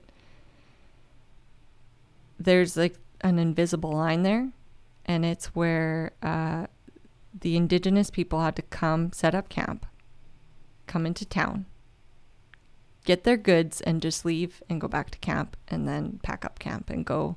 They weren't they weren't allowed to stay here, they weren't allowed to interact, they weren't allowed that's separatism. That's that's so there's this invisible line where they want to build a bridge basically. We we want to build a bridge together. And uh I feel so honored and lucky to be for people to have faith that I can pull this off because it's like a big job. it's 130 by 20 uh, feet. and um, the biggest project I will ever do to date. Uh, but it's not really about me. So I will do anything. And Steph uh, said, so we're raising money right now. And she said, Brandy, I, I know we'll do this. I know we'll raise the money because our community is spectacular. But what if we don't? What if we don't raise this? And I was like, I honestly, it's at the point where this is not about that that money. It, uh, with the learning and, and the people I've met and the stories I've heard, all you have to do is like volunteer, not a lot, because I haven't volunteered a lot. I volunteered a little, and to see what's going on, and in our own community. Um, to have a conversation with with uh, a family who's lost their daughter, to hear a story about um, about you know their cousin in school who got stabbed in the face by a nun for running around the corner too fast. Just sitting like we're talking about this whole podcast, giving people space and time to tell their story. And then you get to choose how you're going to move forward from that story. And I'm choosing to come at it with all my effort and my creativity to do good in the world and have purpose. And um, so, my artist fee for this project, if and when, and we will raise the money because our community is amazing. I'm giving $25,000 back into trauma programming um, creative trauma programming. So that doesn't mean I'm teaching it because, oh, there is the snot and boogers. that doesn't mean I'm teaching it um, because uh, what I'm learning, like if, if we're going back into indigenous culture, they want to learn from their own culture and they want to connect back to that. Uh, but I do get to choose and, and help in any way I can with uh, not just there, but like at our sexual assault services, uh, learning in schools, stuff like that. So I just, I yeah, I'm feeling pretty grateful that my creative gift has grown into something that is so impactful and meaningful. But yeah, we're raising money, and you, what the way we did it was um, anyone can donate. Anyone can donate any amount because it's a community project and you are part of it. And we have a point in the mural where there's a ceremony and we'll all place our hands on the mural and trace lines around them. And, Can I can I ask a really dumb question? Yeah. Um, It's probably an okay question. It doesn't have to be a dumb question. well, no, I ask dumb Any questions all the time. question. No. Uh, my my question is, how long have you been talking about this idea? How how long have they known about? Well, not how long have they known. That's a, that right there. It, this line where they weren't allowed to come across. Mhm. I think it's the 40s. Uh, the- the- in my opinion, I could be wrong about this, and certainly coming on here and talking about it will help. Right? Is uh, there's a portion of the population, maybe there's a huge chunk of the population doesn't being told like being told what to think. And so they have to come to it. You have to find different ways to. Certainly, a podcast is one of them. Certainly, other different ways are music, art. There's a thousand different ways, probably, to slowly uh, build a bridge across uh, to um, two different cultures, two different areas that are a part of the same community. Um, I'm wondering, how do people find out more about it? Uh, now, you may laugh at that, but you go even with yourself. Two years ago, um, you didn't know you're basically a no to the pro- I ain't, I ain't touching this this is way too tough or everything else and then you talk about going to the meetings It was like a hard one. I was like, I'm not sure. True. I'm I'm listening to this and I go like I can't speak to anything. I, I I'm I'm I'm fine. The longer I podcast, the more closer I get to like trying to draw back into the community and trying to um, help sort out things here instead of talking. You know, I still do talk about things that are happening in Toronto or you know New York or wherever else. But it's funny because I'm like. I, Sean ain't gonna fix anything in Toronto. Uh, Sean may not even be able to fix anything in Lloydminster, right? If it does even need Well, Sean's help. You used your podcast as a platform and you raised a buttload of money for Bike for Breakfast and and that was one of the first big big projects you did, right? Well, and then there was the Health Foundation. and the Health certain- Foundation. Yeah, certainly. so that's Certainly. something. Yes. Just something little. Uh, well, I just I come back to this one, I'm really intrigued by this, right? Because I'm like, oh, that's interesting. I love history, and the more you dig into history, whether you're talking about what's going on with residential schools, you just start reading some of them stories, and every parent, your skin will crawl. And then you know you go back and you listen to Albert Jimmy on here, or Clint Chokin, or you go through a a bunch of the different names, Matricia Bauer, um, uh, Jocelyn Berziak is another one. You know, like uh, there's these different stories, and you just hear them from a person. You're like, holy man, okay, how do we move forward? And I, one of the things I think it was Albert Jimmy said is you have to come. Uh, you have to come to us. You need to come out. You need to experience some of our culture instead of us always coming to you. And now you're talking about building a bridge. I'm like, oh, that's actually okay. I'm, So how do or how are you going about trying to help? Because you know, like, does everybody in Lloyd listen to the podcast? No, like that. That's laughable. So how do you try and get it to the widest audience, so that when you do the hands on a wall that you were just about to talk about, I'm going to mm-hmm. cut you off, and I apologize. It isn't just the 15 people or the 100 people or the 200 people that know. I don't know how many people are in the meetings. I certainly sound kind of like a jackass right now. But how do you get it so where it is the community that comes out and supports? And it is a community movement so that it actually is an olive branch instead of just another mural on the wall. Mm-hmm. Because there's lots of murals on the wall, and you go, there's no indigenous there. But I, I don't even know where all the murals on the wall. I know where yours is because I drive by it all the time, and I like to look at it. I think it's, uh, and I look forward to seeing the new one. But when you say just a mural, Sean, that mural gets 10,000 people a year. what's that? The the one on the, the one mural. Yeah on on the wall of uh uh what is that Mhm, place? Sure. Uh, sure. Thank you. Yeah. Well, it's fantastic too. Yeah. Uh, uh, all I'm meaning is How do you get people to, to that? Yeah, no, what we're doing right now, no, one thing. Uh, I also have a committee, and and they say one person is like has a branch of one thousand. That's what someone told me. I don't know how true it is. Yeah, I know. I was like, it's insane. What are you talking about? Anyway, they have a branch of one thousand. Uh, the more I have the conversations, I spoke about it at the Inspiring Women's Conference. That's where we announced it. So that was 300 women right Sure. there.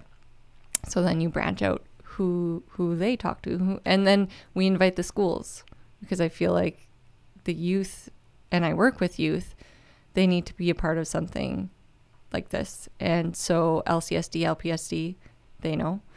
Uh, and then we go out to um, Stephanie, and and and we go out to a couple of other people in our community, and then how do we involve surrounding community? Because we everyone has to feel a part of it.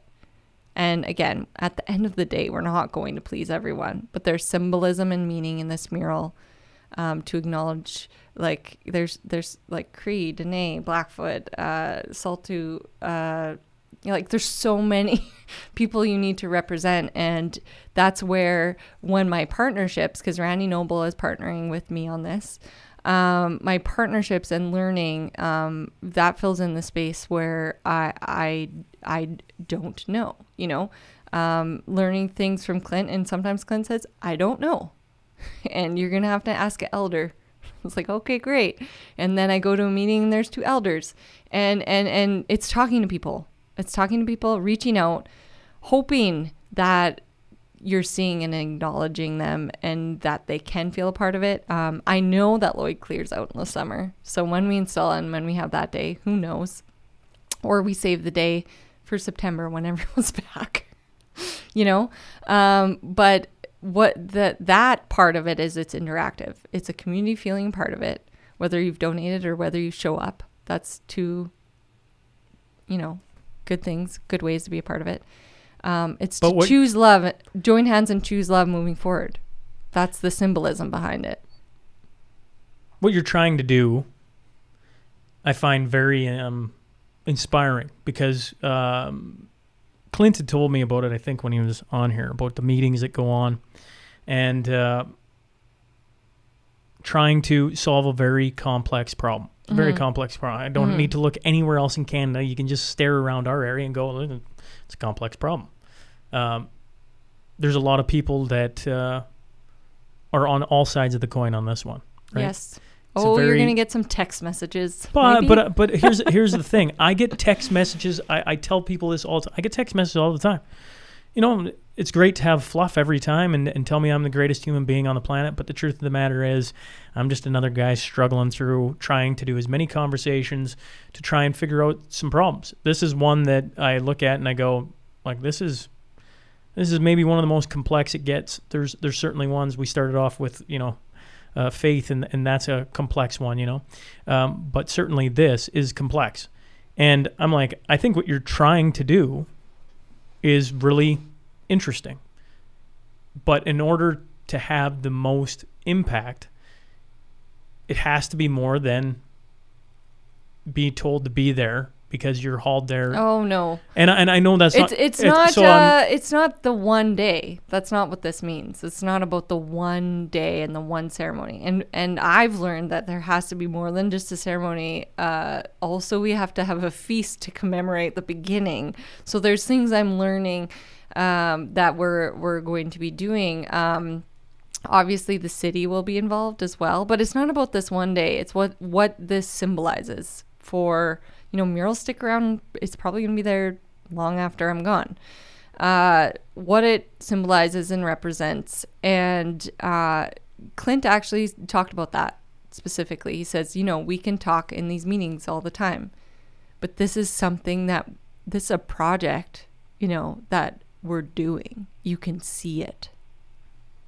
And that's why they're partnering with us all on this, right? It's a partnership between uh, Lloydminster Region Health Foundation, Yellowfinch Images, uh, Heart of Treaty 6 Truth and Reconciliation Committee, Brandy Hofer Studios, uh, Beyond Borders Circle of Change, like the co op's going to get involved. Like, it's a community project.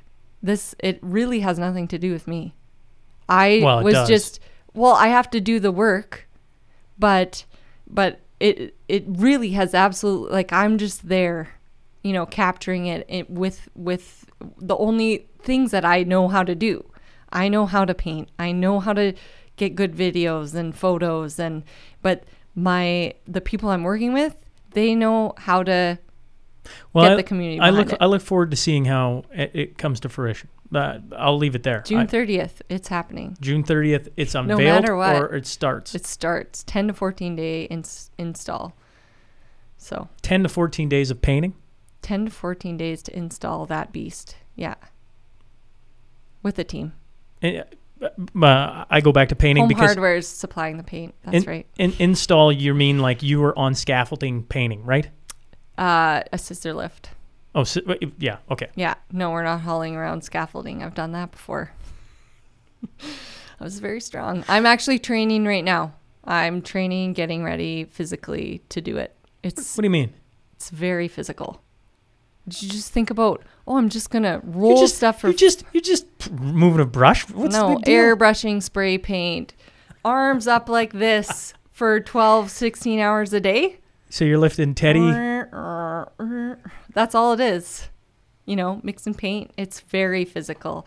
Uh, I have um, I kid. I have uh, professional muralists. I haven't released them yet because I'm doing a mural class. I did. I recorded a mural class uh, for artists because uh, to get into murals. So um, I have muralists coming coming who travel the world doing murals. Kevin Ledo, really cool guy, but he's like it's just the like the install time. It's just like the physically, mentally, just taxing. It's and I've done it. I've installed a 50 foot mural, and it is. It's it's very. It's way harder than you think it is every time. You never can prepare for for the the challenge. Um, I'm also though during that time mentoring.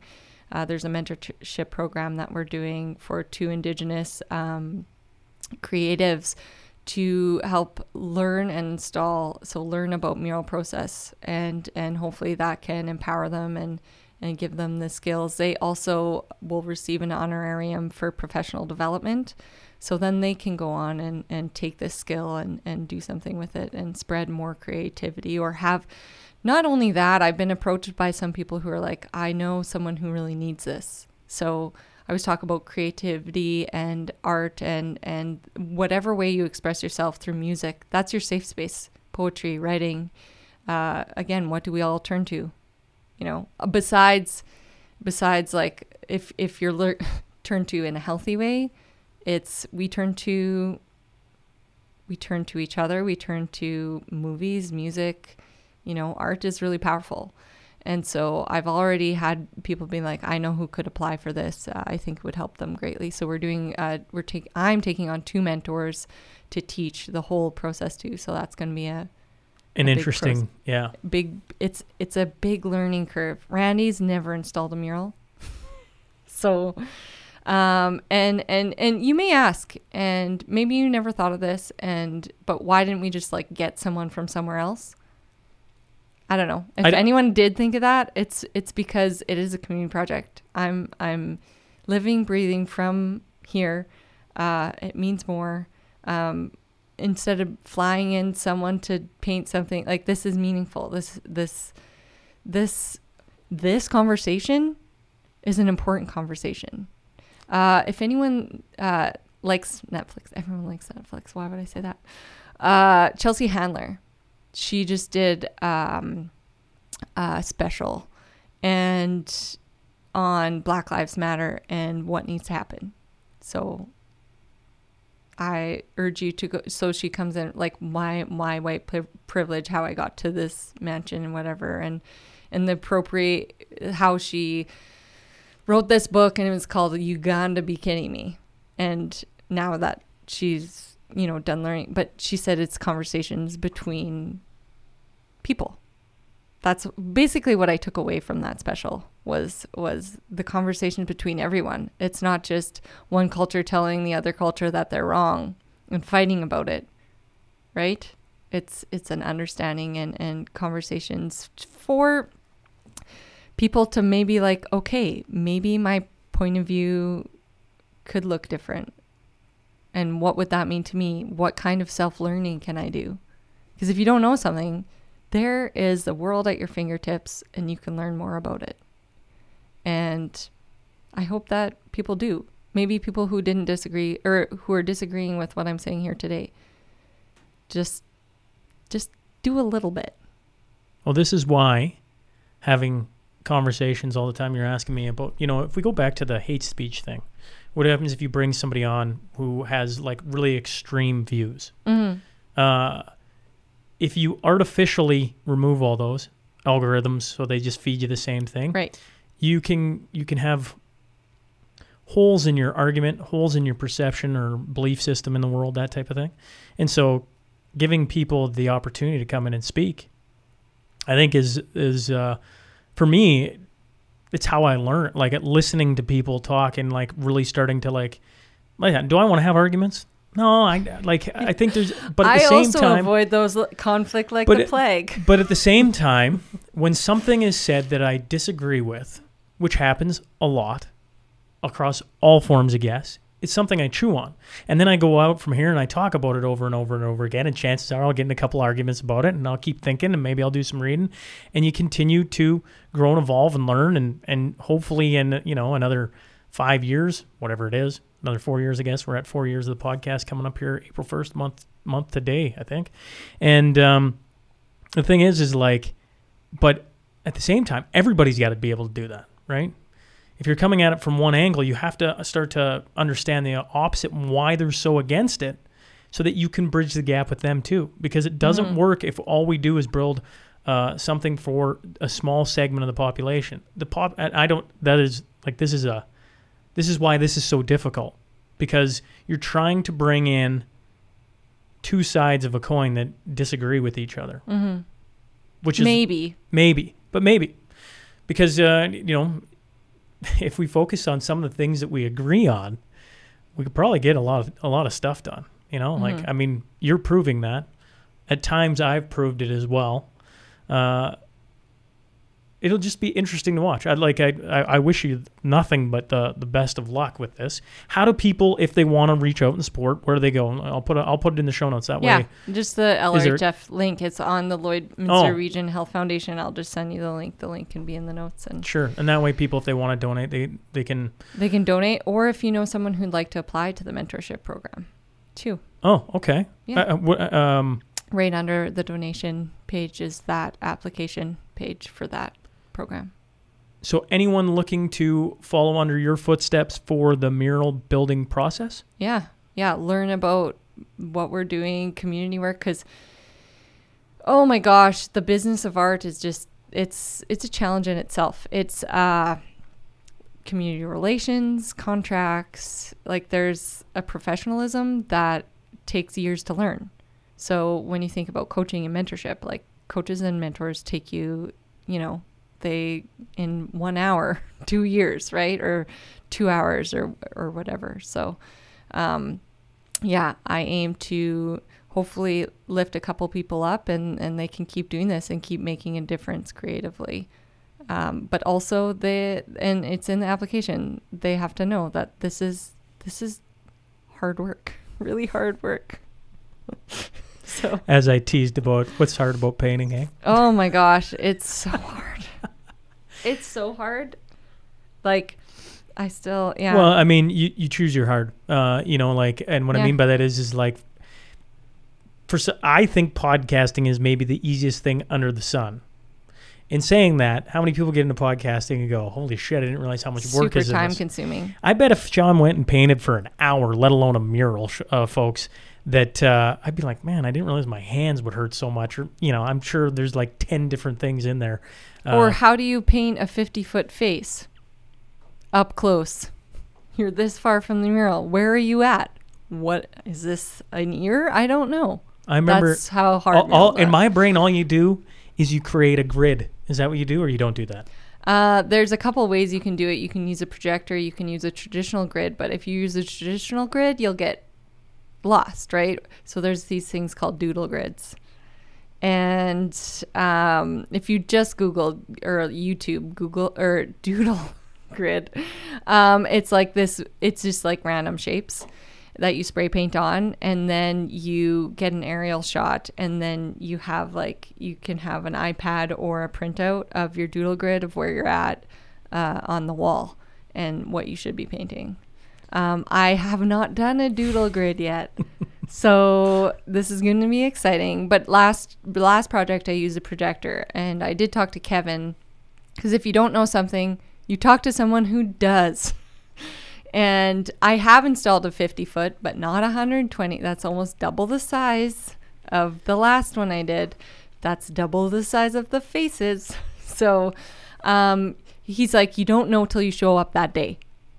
So you try to project it, the projector doesn't work, then you do this. And he he's done like uh, in Montreal, he did. Uh, who's that really famous uh, singer from Montreal? who lived in Montreal, uh, big face. Oh my gosh, Leonard Cohen. Sorry, anyone who I insulted with. I'm just have a hard time remembering names. Uh, and so Leonard Cohen, he did his face on this like 200 foot building.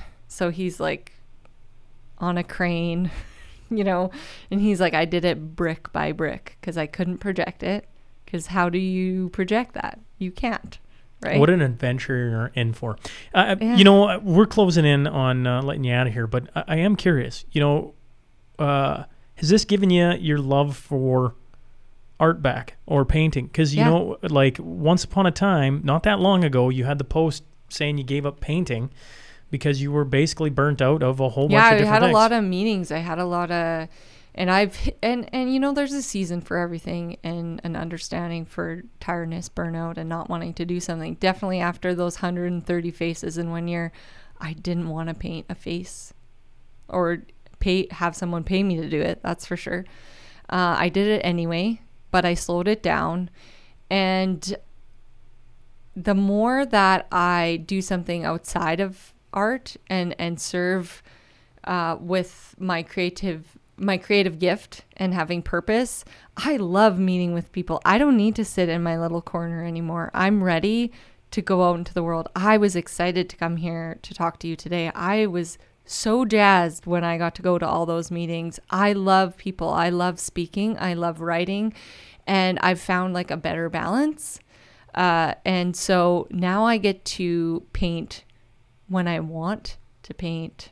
Not all the time, because that's just not a realistic uh, thing, but I get to choose, and and so that magic has come back into it, and and magic and purpose, and that's really all what we can ask of this life, is is having that in what you're the this the way I'm supporting myself and my family, and I it's it's going it's pretty cool.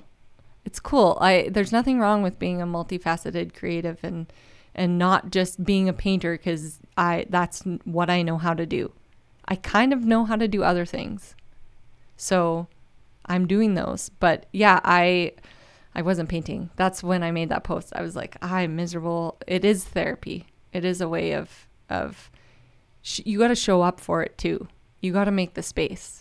And that, and and that is like consistently. Like you show up. If you didn't show up, the magic wouldn't happen. And sometimes that's what it takes, showing up every day.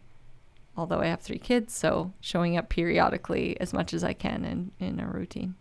Well, I've uh, you know, uh, who knows when when we sit down again. I always I've been joking about this a lot lately, but you know, I don't know when our paths cross again. Certainly in Lloyd, our paths will cross again. But as far as the podcast world goes, you know, I assume I'm pretty darn sure that eventually you will be back here again, um, discussing some things. And Yeah, and after this we have to write down like some stuff. that's right.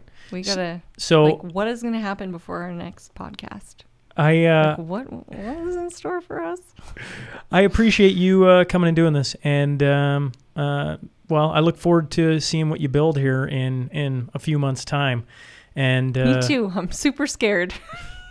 By the way.